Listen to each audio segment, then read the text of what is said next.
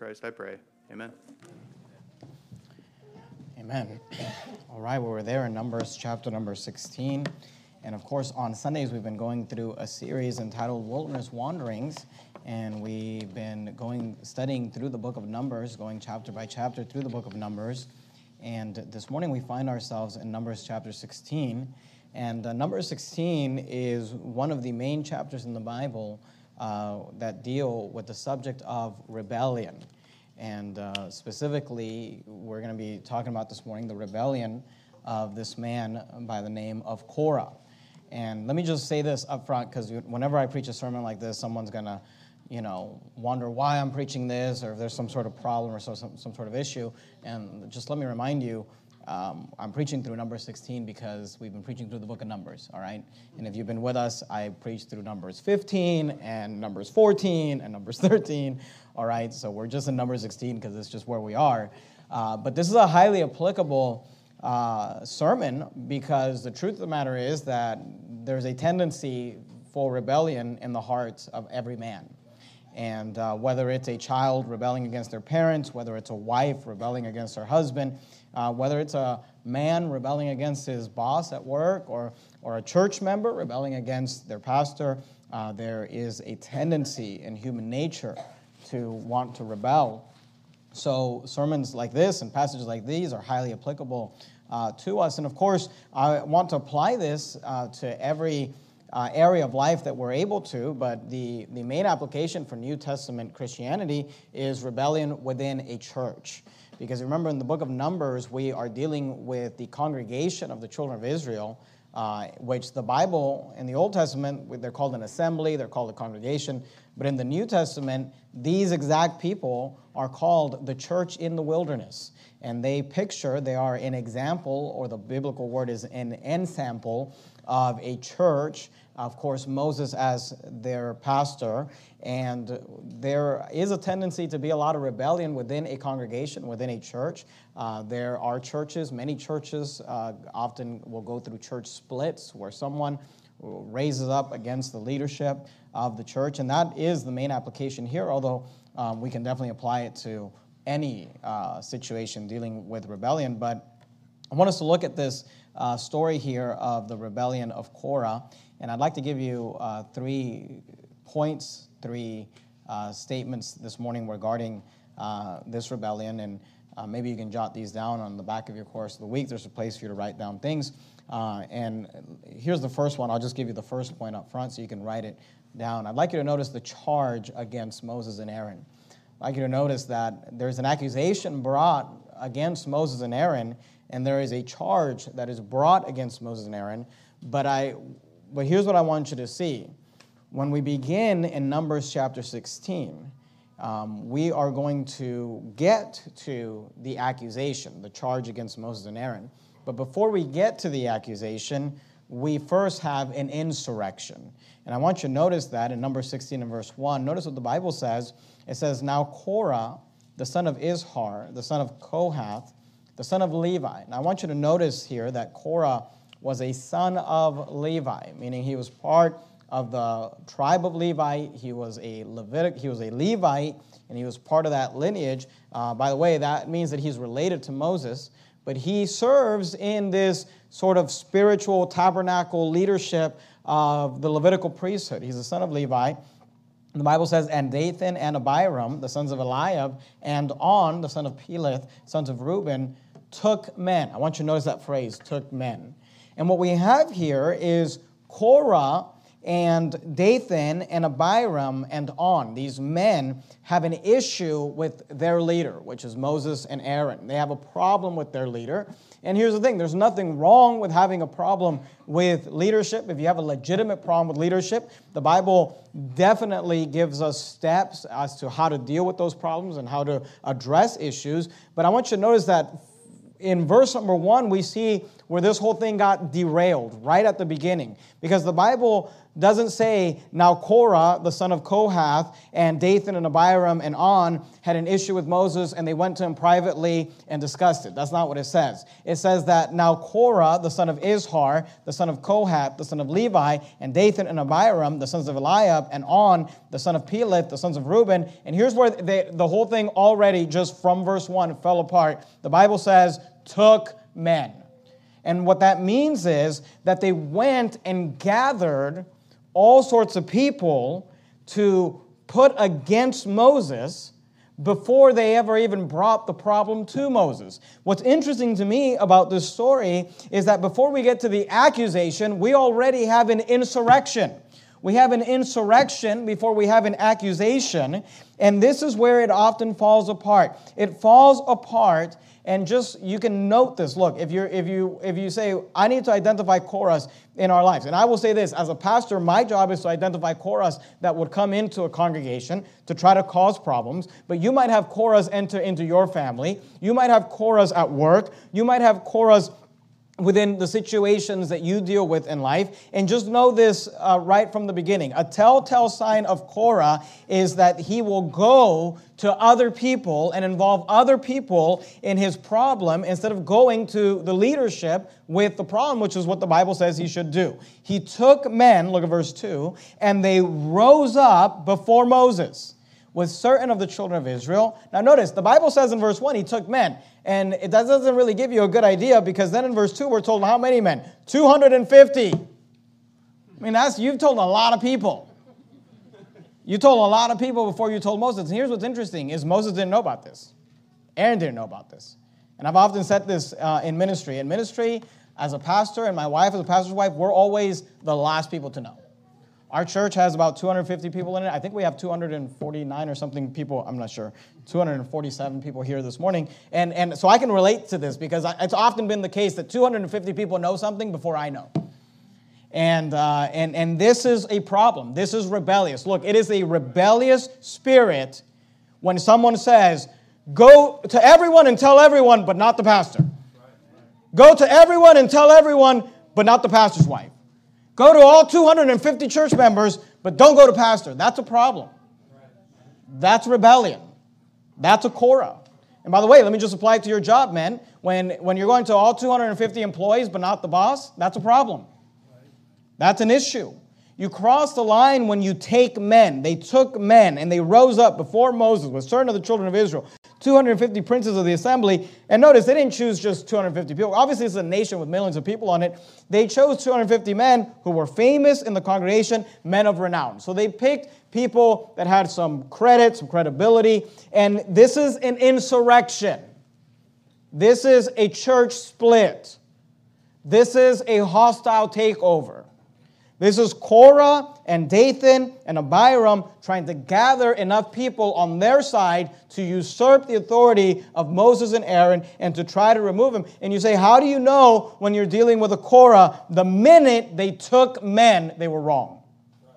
The minute they went to 250 men of renown and rose up before Moses and against Moses and against Aaron, they were wrong. Let me give you another example of this. Another, I would say that number 16 is the most famous passage regarding rebellion in the Bible, but I would say that the second most famous passage is 2 Samuel chapter 15. 2 Samuel 15, I'd like you to go there. Keep your place there in Numbers 16. That's our text for this morning. And go to 2 Samuel 15. Numbers, Deuteronomy, Joshua, Judges, Ruth, 1 Samuel, 2 Samuel. Numbers, Deuteronomy, Joshua, Judges, Ruth, 1 Samuel, 2 Samuel. 2 Samuel chapter 15 and I'd like you to look at verse number one. Now, when you get to 2 Samuel, do me a favor, put a ribbon or a bookmark there or something there because we're going to leave it and we're going to come back to it. And I'd like you to be able to get to it quickly. 2 Samuel 15. And again, let me just say, you know, because pre- if I preach sermons like this, people are like, Pastor, is there some sort of a problem? Is there a Korah? Look, as far as I know, there's no problems in our church. But let me just say this I'm always the last one to find out. So that means nothing. You know, my wife and I, we're always, we, we're always, when, when things are going well, we're always wondering, like, what's happening that we don't know about? What's happening that like all 250 people know and they're just not telling us about you know so so i'm telling you i don't know of any problems but i'm also telling you that means nothing because I'm usually the last one to find out.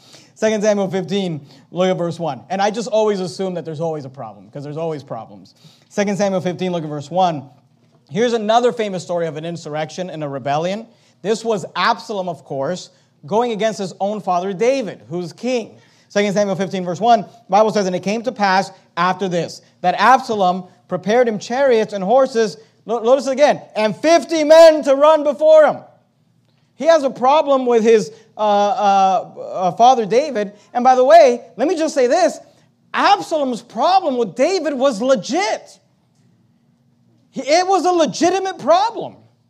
If Absalom would have taken the proper steps and the right steps to confront David and say, David, you're the king, and you're my father, and you've done wrong, and you're not doing right, and you're not doing what you're supposed to, he would have been right. But the minute he involved 50 men, he was wrong. Look at verse 2.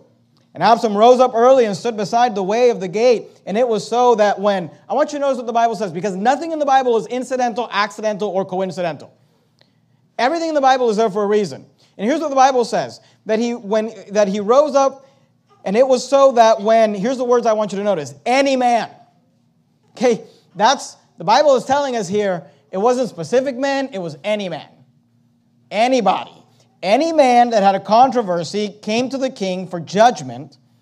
Then Absalom called unto him and said, Of what city art thou? And he said, Thy servant is of one of the tribes of Israel. Now here's what I want you to understand. What these, what this, these any man were doing is they had a problem and they were going to their spiritual biblical authority. They were going to King David, who God had placed as their authority to try to solve the problem. But what Absalom does is he steps in between that person and their authority. The Bible says, any man that had a controversy came to the king for judgment. Then Absalom called unto him and said, Of what city art thou? And he said, Thy servants are of the one of the tribes of Israel. And let me again just say this when somebody's telling you, kids, don't go to your mom, don't go to your dad, when somebody's telling you, don't go to your boss, when somebody's telling you, don't go to the pastor, don't go to the pastor's wife, mark it down, they're wrong. The person who's trying to keep something from the biblical spiritual authority is wrong, always, period, end of story. Just mark that down. The person who's saying, don't tell pastor, when the conversation begins with, don't tell Miss Joanne, just mark it down. They're wrong. They're the bad person. They're the bad, they're the villain in this story. Verse 3 And Absalom said unto him, Now remember, who's Absalom talking to? He's talking to any man. He's talking to every man.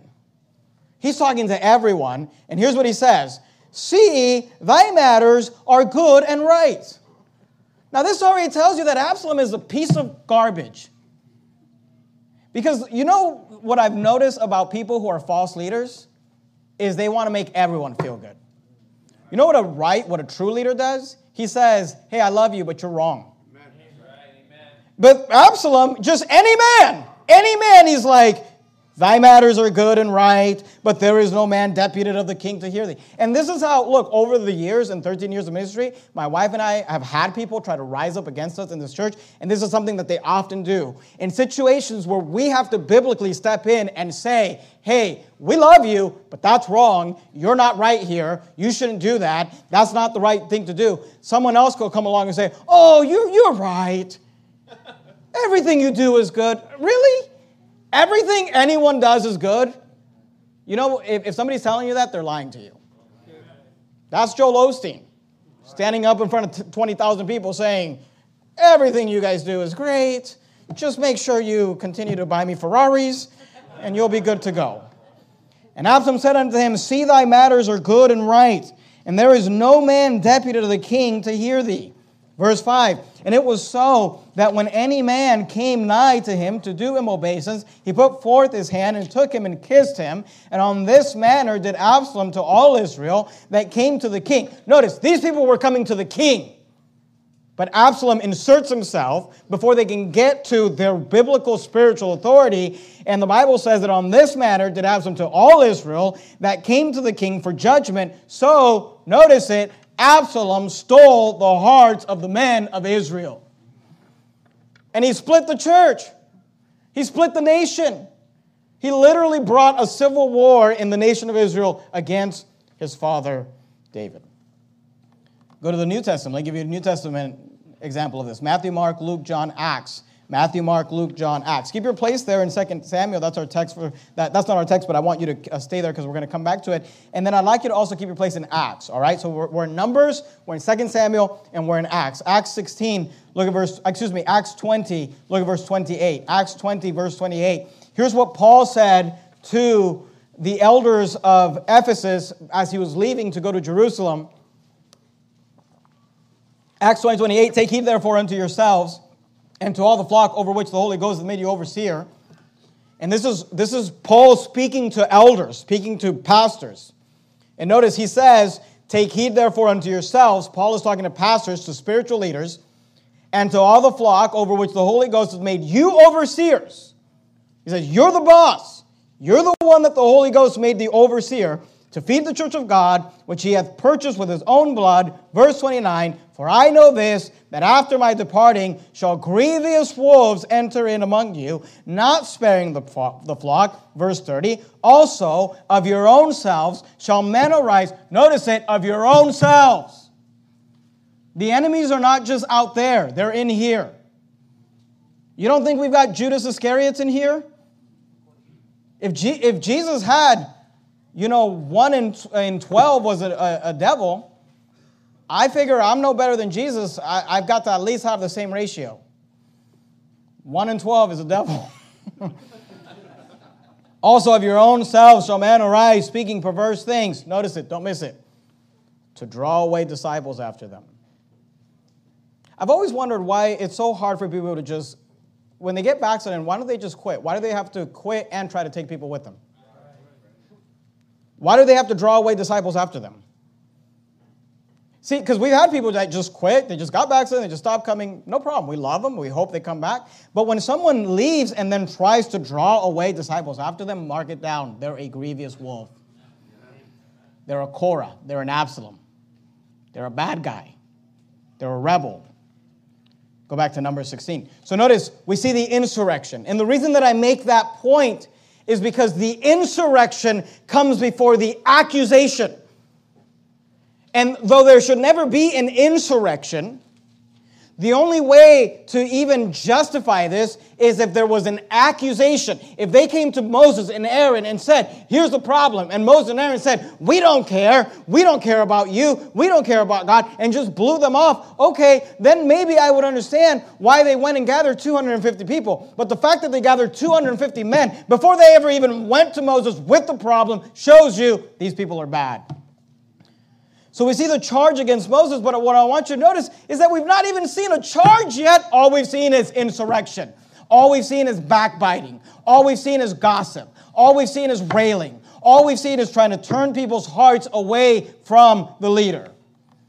We see the insurrection. And then we finally get the accusation. Here's the accusation. Look at verse 3. Number 16, verse 3. And they gathered themselves together against Moses and against Aaron 250 men of renown, and said unto them, Here's what they said Ye take too much upon you, seeing all the congregation are holy. And again, I, I want to ask Korah and Absalom, really? All the congregation are holy? We're talking about a million people. You just know for a fact that a million people, over a million people, they're all holy. By the way, these are the same people that we just saw a couple of chapters ago rebel against God and say, We're not going to go into the promised land. But you're going to stand up and say, Ye take too much upon you, seeing all the congregation are holy, and every one of them, and the Lord is among them. Wherefore, here's the accusation Wherefore then lift ye up yourselves above the congregation of the Lord. Their, their, their accusation to Moses was, You're taking too much upon yourself, and you are lifting yourself up above the people. And let me uh, just say this. Actually, go to Jude, Jude 1, if you would. If you, if you go to the book of Revelation, right before Revelation, you have the book of Jude. It's one chapter, the book of Jude. Obviously, there are times in any organization, whether it's a government, whether it's a job, whether it's a church, whether it's a family. Obviously, there are times when leaders step out of their bounds and they and they do things that they shouldn't do and they uh, uh, abuse their authority. Nobody is arguing that. And obviously, in those situations, those leaders need to be accountable and taken to task, and they need to be dealt with. But what's interesting to me is that anytime any leader just does what God has called them to do, which is to lead, the, the, the go to accusation is always, you take too much upon yourselves, you're trying to lift yourself up above us. What was Moses really trying to lift himself up above these people? I mean, we know the story. Moses didn't even want the job. God said, Go get the children of Israel out of Egypt. And he's like, I don't want to. Please don't make me. And God said, No, you're the man. You're in charge. You're the man I've chosen. You're the leader. And now they're accusing him. You take too much upon yourselves. Wherefore then lift ye up yourselves above the congregation. Now, this story is spoken of all throughout the Bible. It's a very famous story. Let me give you an example. Jude 1:11 says this: Woe unto them, for they have gone in the way of Cain. Now, the writer of Jude, Jude uh, is, is going to give us three examples of three bad guys, three false prophets. And here's what he says He says, They have gone in the way of Cain and ran greedily after the error of Balaam for reward. We're going to get to Balaam in the book of Numbers uh, later on. And then he says this, and perished in the gainsaying of Core.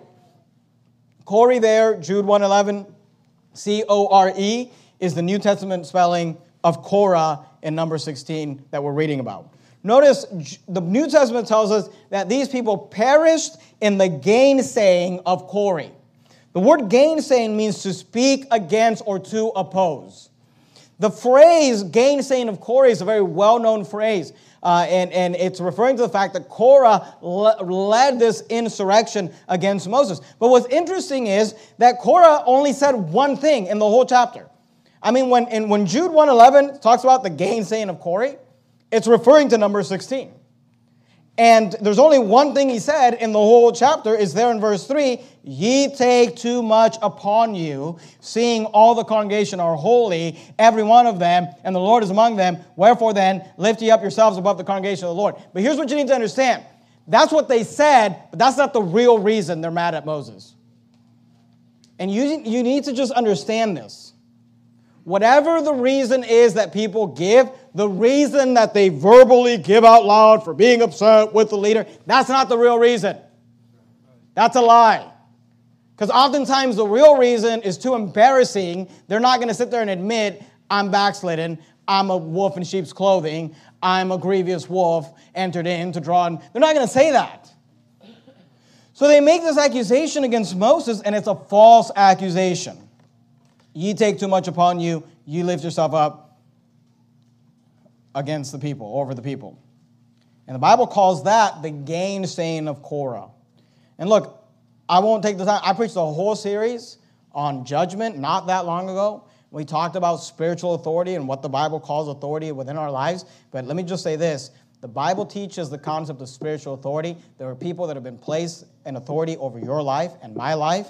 And our job is to submit to the authority when the authority sins against God, when they openly do something that goes against, if they're asking you to sin, then we obey the higher authority. We obey God rather than men. But if they're not sinning, if they haven't done anything wrong, then we are just to just uh, shut our mouths and obey. Amen.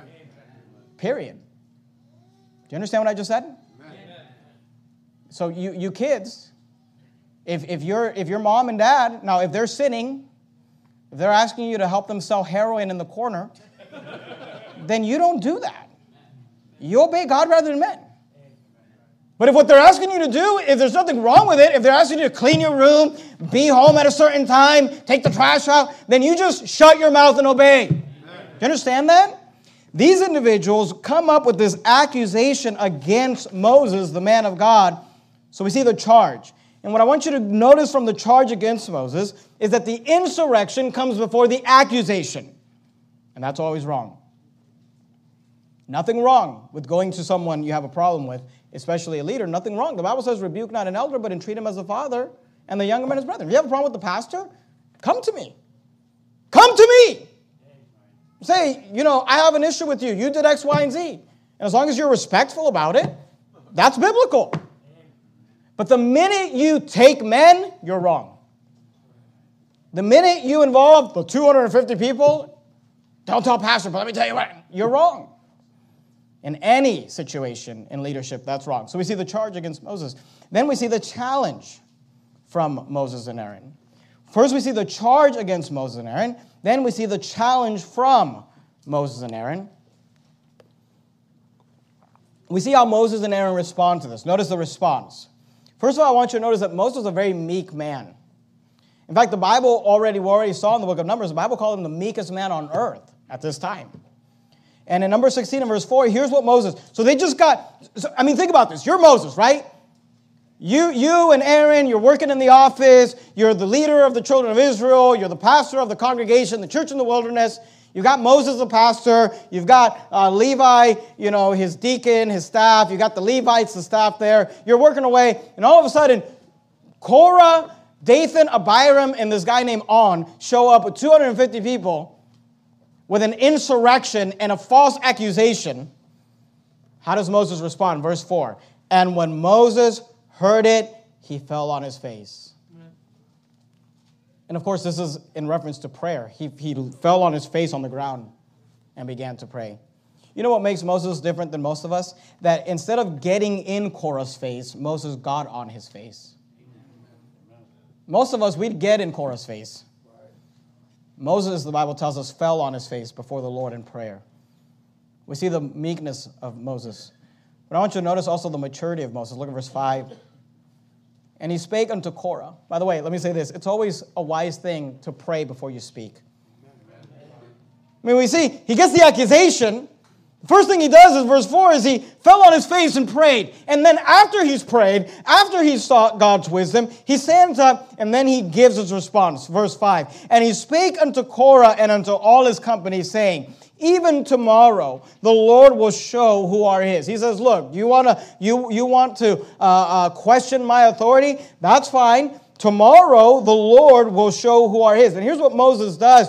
He challenges. They bring a charge against him, so he challenges Moses and Aaron, uh, uh, uh challenges Korah and Dathan and Abiram uh, to, to see who God chooses as the leader. He says, even tomorrow, verse 5, the Lord will show who are his and who is holy, and who will cause him to come near unto him. Even him whom he hath chosen will he cause to come near unto him. This do, take you censers, Korah and all his company, and put fire there. And a censer would be uh, an instrument, a tool that you would put fire and you'd put sort of, uh, sort of uh, different, uh, different types of uh, seasonings that would burn and would have a certain kind of smell. And, and this was something that was done by the Levites. But he's telling them, You take censers and you come and come near unto, unto him, verse 6, to do, take your censers, Korah and all his company, and put fire therein, and put incense in them before the Lord tomorrow. And it shall be that the man whom the Lord doth choose, he shall be holy.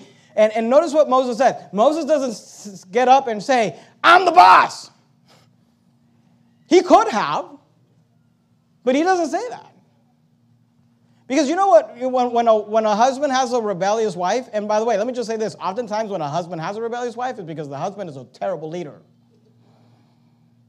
And that's the difference between us and Moses. Usually, when we have rebellion, is because we are not doing what we're supposed to do as leaders. But you know what, Moses, he doesn't just beat them over the head with the Bible. I'm the boss. He, he just says, okay, let God choose. Let God decide. This do, take you censers, Korah and all his company, and put fire therein, and put incense in them before the Lord tomorrow, and it shall be that the man whom the Lord doth choose, he shall be holy. And then he says this, notice it, don't miss it. Ye take too much upon you, ye sons of Levi. Now here's what's interesting. Isn't that exactly what they said about Moses? Look at verse 3. And they gathered themselves together against Moses and against Aaron and said unto them, Ye take too much upon you. And here's what they mean by that. They're saying, You're taking too much authority upon yourself. You're taking too much uh, uh, of, of leadership upon yourself. You're taking too much upon yourself. And then Moses turns around and says, No, actually, Korah, actually, Dathan, actually, Abiram, ye take too much upon you. It's always interesting to me that oftentimes what you find is the thing that people are accusing others of doing is what they're doing. People accuse me and my wife about doing certain things, and I just think to myself, well, that's what they're doing then. They accuse us of like gossiping about, and we're like, well, then you must be gossiping about us because when someone accuses you falsely, oftentimes it's called projecting. They'll project unto others what they're doing. And it's interesting because they get up and say, You take too much upon yourself. And Moses is like, No, actually, you're taking too much upon yourself. And often is the case that whatever the accusation is, the false accusation, that it's usually what they're doing. So, so literally, when pe- people people will accuse me, and they're like, "You're making secret YouTube videos about me. I know it." And I think to myself, like, number one, you're not that important. number, why would I waste my time on you? Who are you? That I would waste my time on you. But I think to myself, oh, you must be making secret video YouTube videos about me. If they're like, I know you got some special code, blah, I'm like, what the? I, you got some special name and you're making, and I think myself, then that must be what you're doing about me because you're accusing me of something that I'm not doing because you're not that important. I don't wake up thinking about you. I've got bigger things on my plate than you. But when people are like, you sent this email about, it's like, I didn't send no email, so you must have sent an email about me. Because oftentimes when people accuse you of something and it's false and you know it's false, just mark it down. That's what they're doing to you. Moses, you take too much upon yourselves. The Holy Spirit says, No, Korah, you're taking too much upon yourself. So we see the response of Moses and Aaron, and then I want you to notice the rebellion of Korah and his company. Notice that now we're going to get the real story.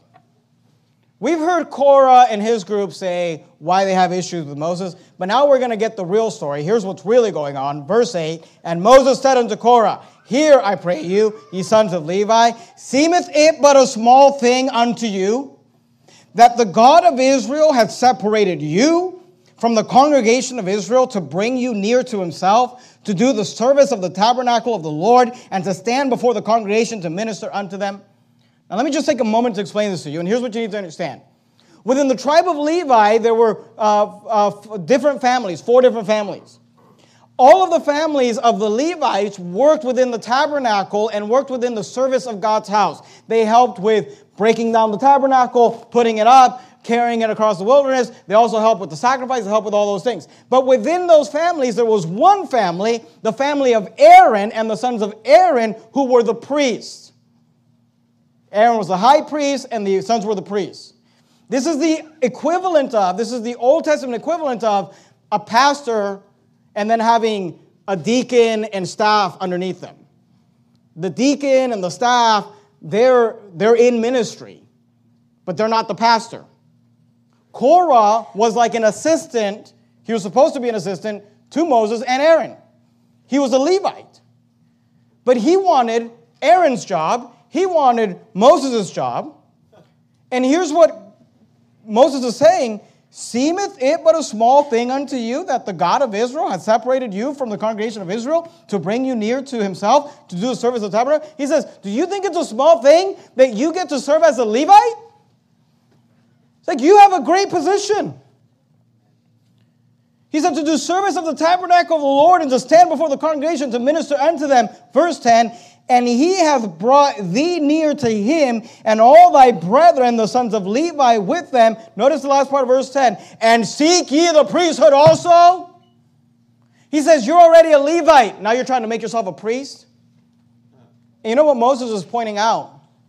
He's pointing out the truth of this rebellion against him is that Korah and his friends were discontent with their position. They were envious of the position of Moses and Aaron. They already had a great position. They were Levites. They got to work in the tabernacle. God had separated them unto himself. But Moses says, Seemeth it but a small thing unto you that God, the God of Israel, has separated you from the congregation? And then he says, And seek ye the priesthood also? He said, It's not enough for you to have to be a Levite. Now you're trying to be a priest also. Look at verse 11. For which cause both thou and all thy company are gathered together against the Lord. And look, here's what you need to understand these people were envious. And oftentimes, rooted in a rebellion is envy. They were envious. They were envious of Moses, they were envious of Aaron. And here's the application the application is this look, be content where God has you. Amen. And it's funny to me because people are like, people, and, and, and, and this what happens in ministry, and people are like, well, if I was a pastor, and literally I've heard people say this, if I was a pastor's wife, and, and it's like, well, you're not the pastor, you're not the pastor's wife. Why don't you just be content where God has you? Amen. Just stay in your lane. Just do what God has called you to do. This is just envy, and, and, the, the, and Moses is calling it out. You are discontent. And listen to me people that are discontented, people that are discontented, they will compare, they will be covetous, they will cause conflict. You don't have to turn here, I'll just read this verse for you. Philippians 2 3 says this Let nothing be done through strife or vainglory. The word strife means conflict, struggle. Vainglory means pride. The Bible says, let nothing be done through strife or vainglory, but in lowliness of mind, that's huma- uh, humility, let each esteem other better than themselves. See, the rebellion of Korah was this that they were discontented, they were not content. And look, often what we, what, what we have found as we deal with human beings, which is what the ministry is all about. For 13 years, we've dealt with people. And what I found is when you find a wife just in rebellion, you find a young person just in rebellion against their parents, or a wife in rebellion against her husband, or a church member in rebellion against their pastor. What you, what you have at the root is someone that is not content. They've not learned to be content where God has them, what God has given them. They're not satisfied with God, so they want something else. So we see the discontentment. But then I want you to notice the disrespect. Look at verse 12. And Moses sent to call Dathan and Abiram. So Moses sends someone and says, Bring Dathan and Abiram to me, the sons of Eliab, which said, because Moses said, Well, I'm going to talk to you. Because Moses doesn't do what they do. They go around talking to everybody except him. He says, Oh, you got a problem with me? Let's talk about it. Moses sent and called Dathan and Abiram, the sons of Eliab, which said, notice what they said, we will not come. And think about the disrespect. Moses is the man of God, he's in charge. He says, we need to talk. And they're like, no. And again, look, this is why, this is why I tell people there's no way the Bible was written by man. The insights in these stories to me are so amazing. Because Moses, he just found out about this huge accusation against him. So he says, okay, let's talk about it. And he says, Dathan and Abiram, come, let's talk about it. And what do they say? We will not come. And you know what I've learned over 13 years of ministry is that when you have issues and you have problems and you go to someone and say, okay, let's just get everybody together, let's sit down and talk about it, oftentimes you will have a party that says, no. And immediately I know, okay, then you're the bad person. So how do you know that? Because men love darkness rather than light because their deeds are evil. And usually when people have not, look, Moses said, I got nothing to hide. Let's talk about it. Let's talk about it. When people are like, no, I don't want to talk about it. It's like, well, then you're the problem. What are you hiding? What's the problem? We see this disrespect, verse 13. Is it a small thing that thou hast brought us up? So this is what they said. This is what uh, Dathan and Abiram said. Because Moses says, let's talk about it. And they said, we will not come. But he said, but here's, here's what we will say. Is it a small thing that thou hast brought us up out of the land that floweth with milk and honey to kill us in this wilderness, except thou make thyself altogether a prince over us? So again, notice they're accusing him of trying to be too much of a leader. You take too much upon you. You lift yourself up above the congregation. You're, you're, you're trying to make yourself a prince over us, is what they said. But notice what they accuse him of. They said, Is it a small thing that thou hast brought us up out of the land that floweth with milk and honey to kill us in the wilderness? And look, I just have to like laugh at this when I read it. And, and I hope you're getting the irony here. Because we've been going chapter by chapter through the book of Numbers. Let me ask you a question Is it Moses' fault that they didn't go into the promised land? Is it Moses' fault that they didn't go into the land flowing with milk and honey? Whose fault is it? The people! Moses wanted to go in, Joshua wanted to go in, Caleb wanted to go in. They had faith in God. The people rebelled. The people said, We will not go. But now they're saying, Moses, you have taken us. You, they, they said, Is it a small thing that thou hast not brought us up out of the land that floweth with milk and honey? He said, You didn't take us to, into the promised land. They're blaming Moses, not Moses' fault. You know what I've learned in leadership? We get blamed for everything. I mean, my wife and I literally, like, there are situations we know nothing about. Because again, we're the last ones to always find out. And I mean, by the time it comes to me, it's like, you did this, and you did that, and you did this. And it's like, what are you talking about? But you know, leaders often, and look, for those of you that want to be in leadership, just, just, just get this in your head.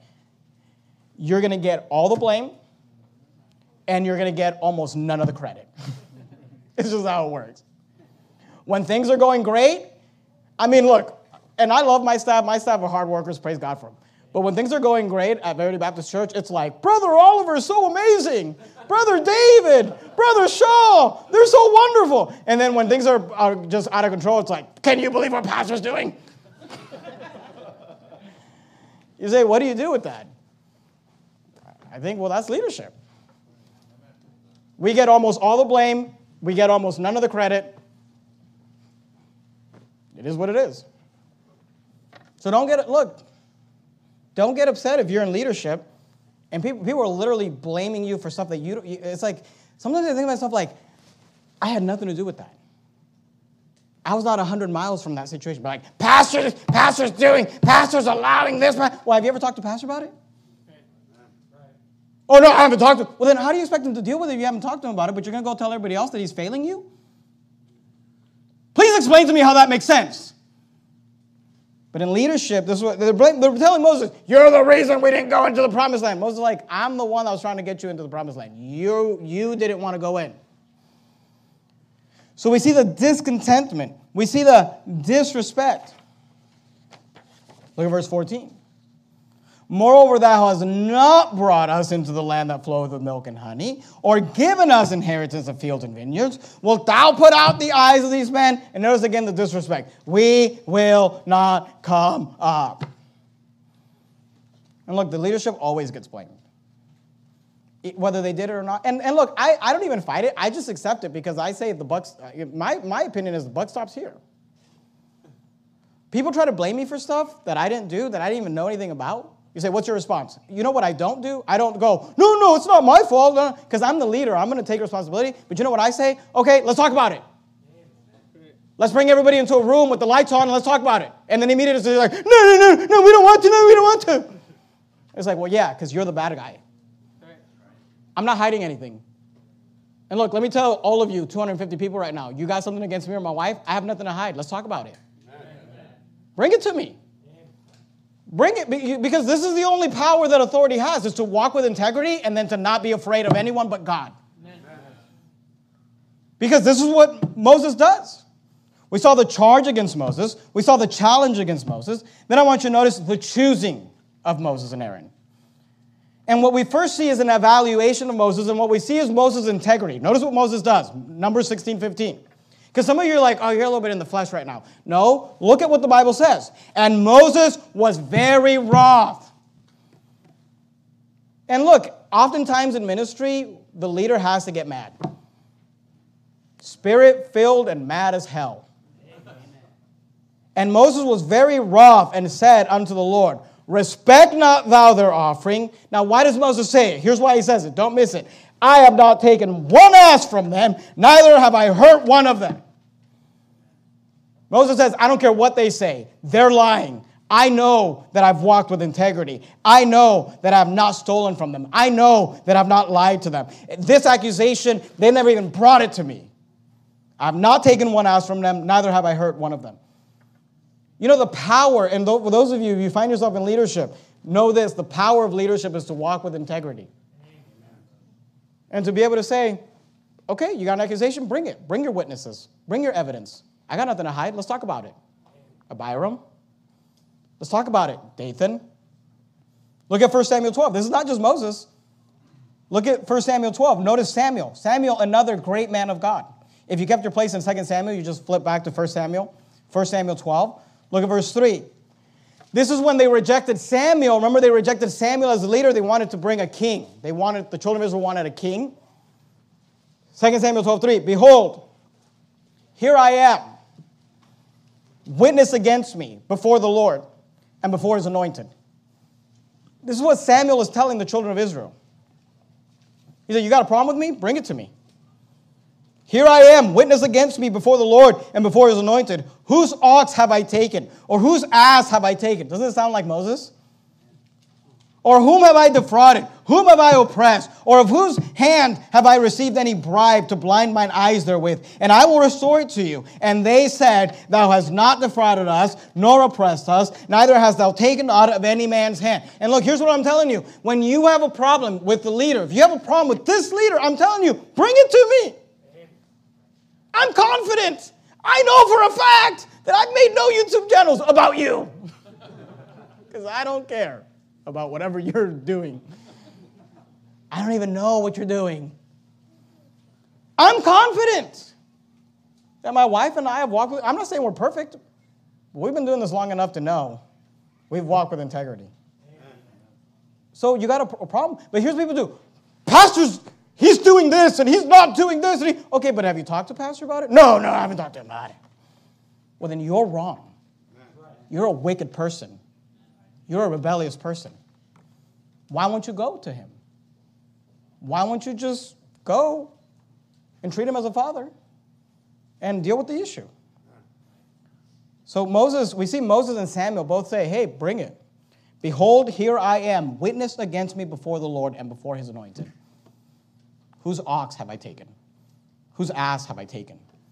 Or whom have I defrauded? Whom have I oppressed? Or whose hand have I received any bribe uh, to blind man, man's eyes therewith? Moses said, Respect not their offering. I have not taken one ass from them, neither have I hurt one of them.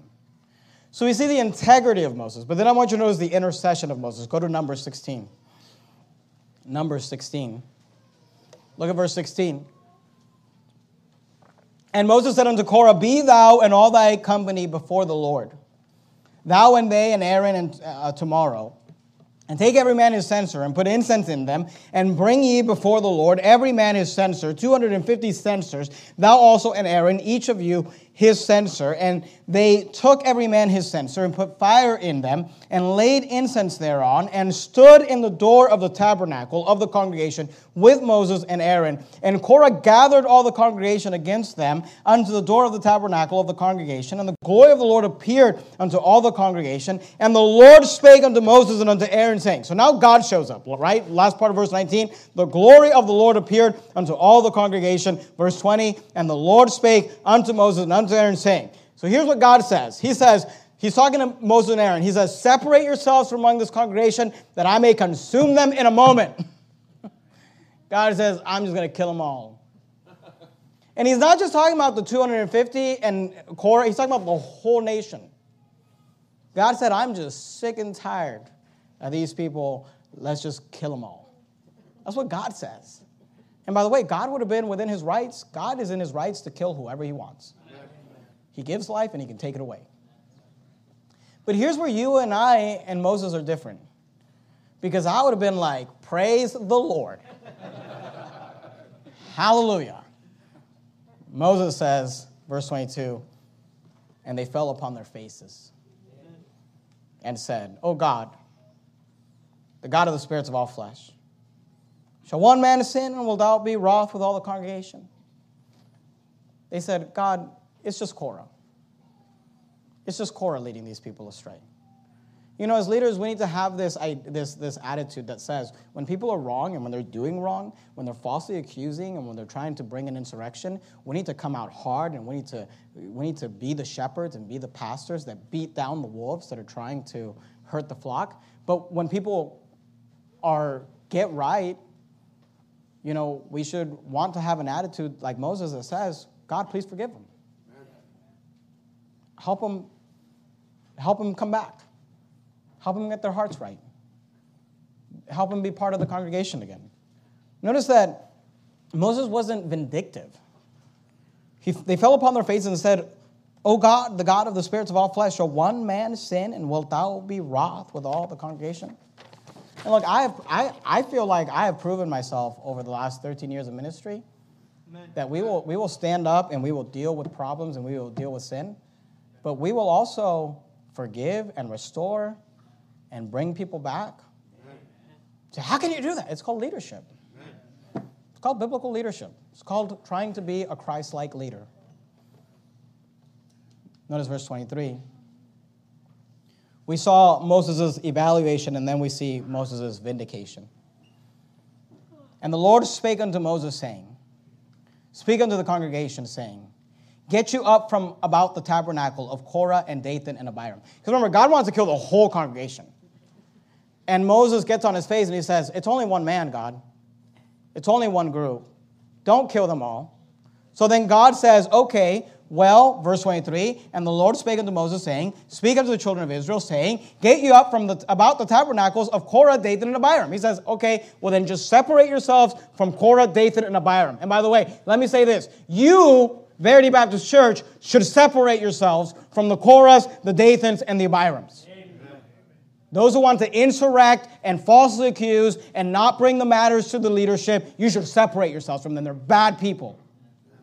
He said, Separate yourselves from the tabernacle of Korah, Dathan, and Abiram. And Moses rose up and went unto Dathan and Abiram. Notice, they wouldn't come to him, but he goes to them.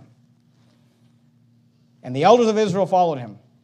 And he spake unto the congregation, saying, Depart, I pray you, from the tents of these wicked men, and touch nothing of theirs, lest ye be consumed in all their sin.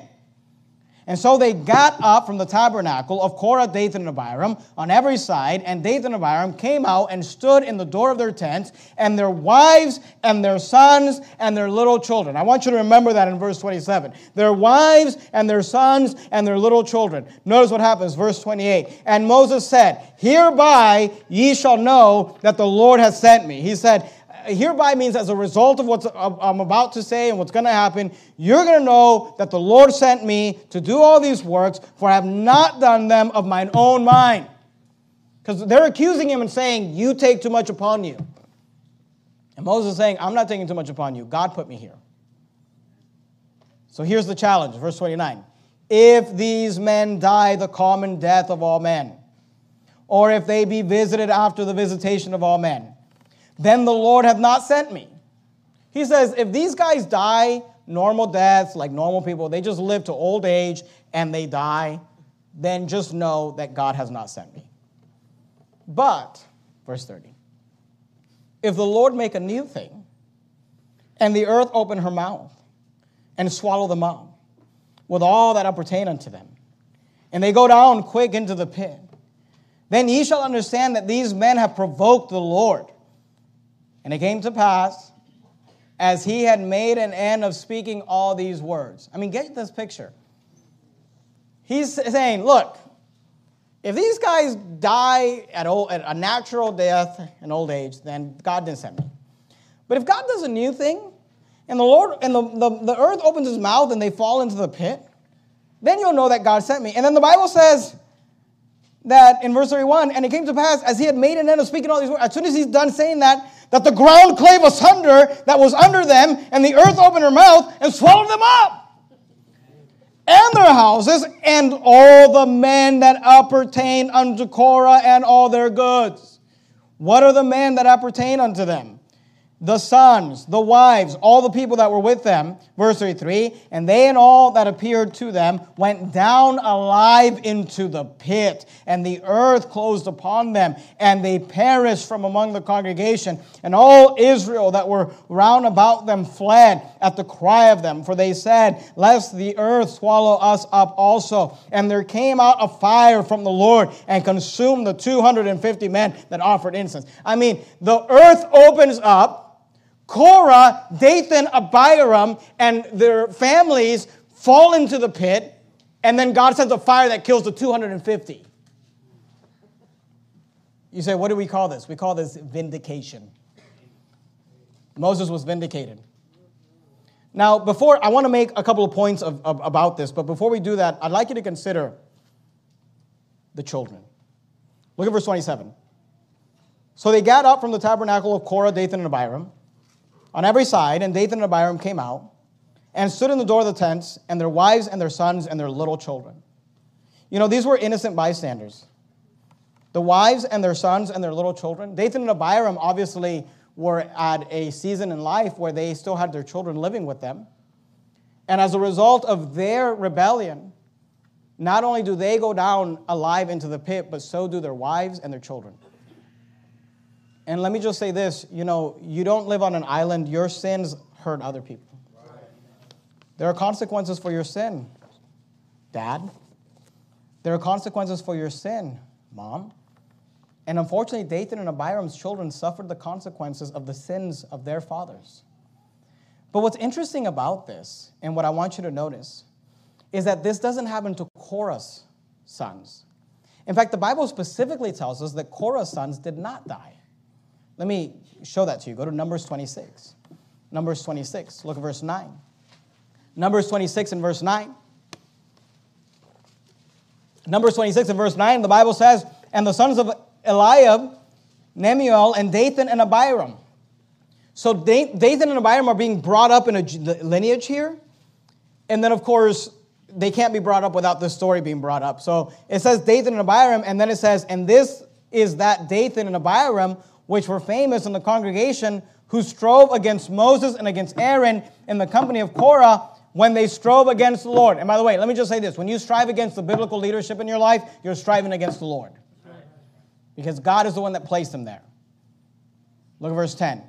And the earth opened her mouth and swallowed them up together with Korah when that company died what time the fire devoured, the two, uh, devoured 250 men, and they became a sign. Verse 11, notwithstanding, the children of Korah died not. And you say, well, what's happening here? Because Dathan and Abiram's kids are killed with them. They're in the tents. But then the Bible specifically tells us that the sons of Korah died not. Well, obviously, what's happening here is that Korah must have been older, and he must have been what we would refer to as an empty nester his children, obviously, because the Bible says that Dathan and Abiram, they came out of their tent and their wives and their sons and their children. Obviously, Dathan and Abiram have their children. They're in a season of life. They're in the same season of life that my wife and I find ourselves in, where our children are all at home living with us. With Korah, his sons must have been older and already married and out of the house. So they didn't die.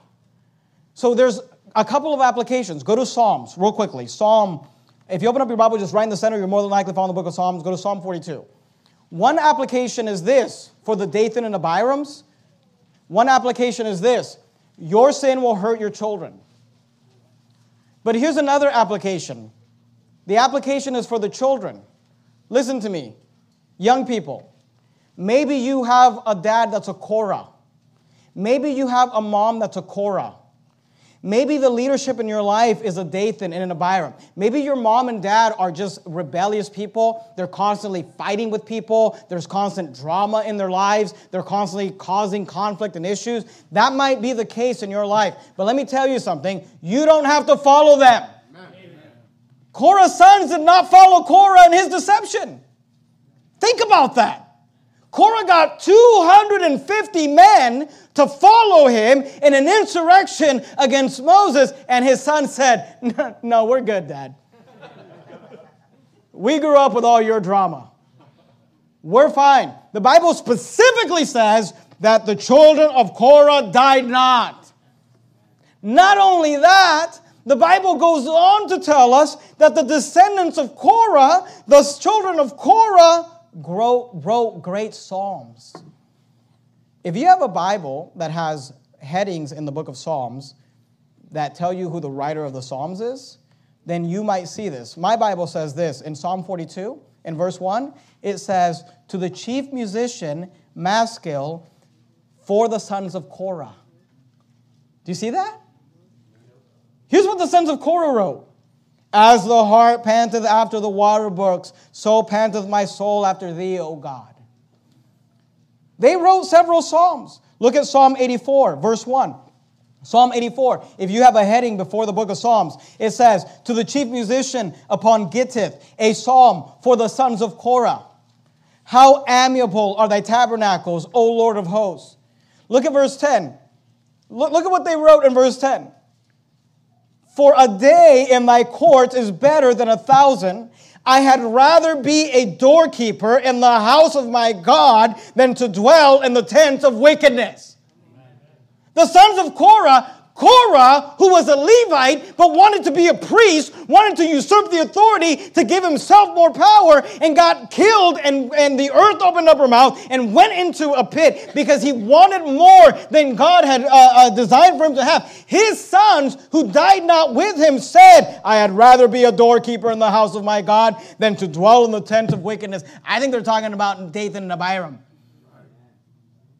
Listen, just because your mom and your dad are crazy, you don't have to be. You say, My parents, they're always causing drama. Okay, then you grow up and you don't cause drama.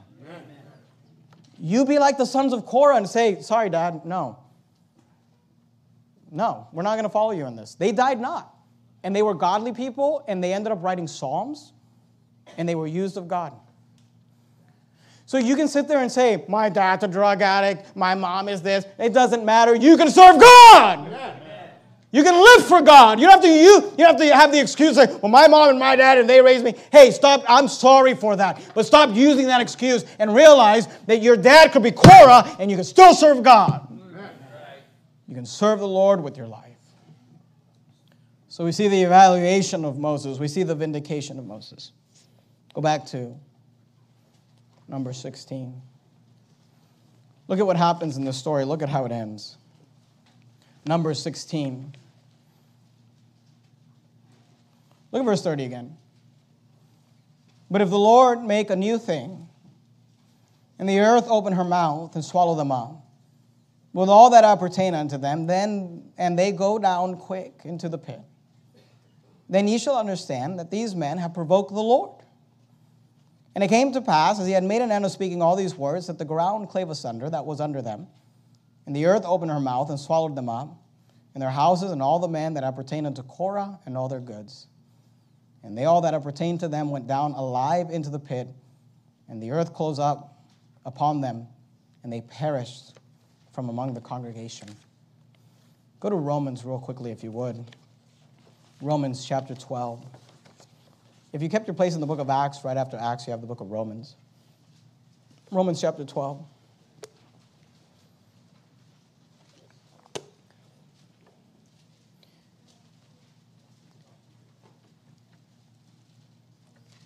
What we learn from this story is that it's better when God defends you.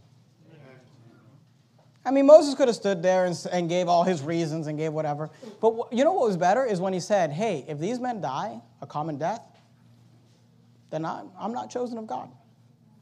But if God do a new thing, if God does some new strange thing, I don't know, opens up the earth and they fall alive into the pit, and then it happens. And it's always better when God defends you. You know, in ministry, we often get attacked. I haven't told this story from this pulpit. I haven't told this story to our church family because, quite frankly, some people are just not mature enough to understand these things, so I, I don't talk too much about them. But not too long ago, I got sued. I've been sued multiple times, by the way, so just don't, don't let that freak you out. When you preach the way I do, it's, it's only inevitable. But I got sued for something I preached. I, I was fighting against some Korahs, and I preached some things and said some things, preaching against them, fighting against them. And, and you know, one of these individuals, I, I uh, made the statement that I, I, and I was joking, okay? But I made the statement that I'm sure his, his mom wishes she would have aborted him because he's a reprobate. And you say, I don't think you say that. Really? Because Jesus said about Judas that it would have been better if he would have never been born if he would have died in the womb. So, so I, you know, I preach the sermon and then I get sued. I get sued as a result of this. I'm not going to tell you the names because I don't want to get sued again, okay? I'm in enough lawsuits. But, I, you know, I get sued for this. And of course, I, I talked to Brother Graham about this, and Brother Graham's just like a huge help with all these situations. We keep Brother Graham busy around here.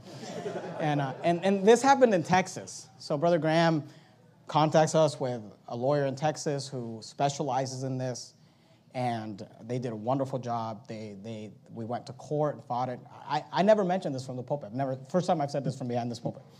I, I never talked to you, never came to you. I, I, didn't, you didn't need that stress. So we fought this. I mean, this wasn't that long ago. We're, we're talking about just a couple months ago. We fought this in court and, and we won. And, and through the process of this, at some point, the lawyer they were using uh, realized that the ship was sinking and, and he quit. So this individual, this individual um, had a lawyer step in to help finish the case, and it was a lady lawyer, and she had the same last name. And I talked to our lawyer about it, and they said, yeah, it's his mom. His mom is a lawyer. And the way that the story goes, just to make a long story short, he sued me, and he wanted us to pay hundreds of thousands of dollars because I was standing against this Korah, preaching against him, and, and specifically because I said, I bet his mom wishes she would have aborted him. And, and then his mom, who's a lawyer, has to step in to help resolve the situation. Here's how it ended. It ended. His mom helped broker a deal where he ended up writing me a check for $10,000 for winning, for suing me. You say, what do you do with the $10,000? We put it towards our new building. And it didn't last very long. We've already spent that, but but here's all I'm telling you. It's better when God defends you. I mean, I just feel like, isn't it like poetic, poetic justice? Like, if his mom, I bet she wishes she aborted him now. That's all I'm saying. You know what I mean? Like, it's just poetic justice that this went not. But you know, I could have got up here and talked about it and whatever. We didn't do that. We just kept doing what we were doing. We we're buying a building. We we're getting people saved. We're and we're still doing that. You know, we're building and we're battling. But all I'm saying is this: it's better when God vindicates you. It's better when God does a new thing. It's better when you get sued for saying, "I bet your mom wishes she would have aborted you," and then the mom writes you a ten thousand dollar check. Because only God can do that. Romans 12 and verse 17. Recompense to no man evil for evil. Provide things honest in the sight of all men. If it be possible, as much as lieth in you, live peaceably with all men. And look, that's what we're trying to do. The problem is, like the psalmist wrote, I am for peace, but when I speak, they are for war. I am for peace, but when I preach, they are for war. Notice verse 19 Dearly beloved, Avenge not yourselves, but rather give place unto wrath.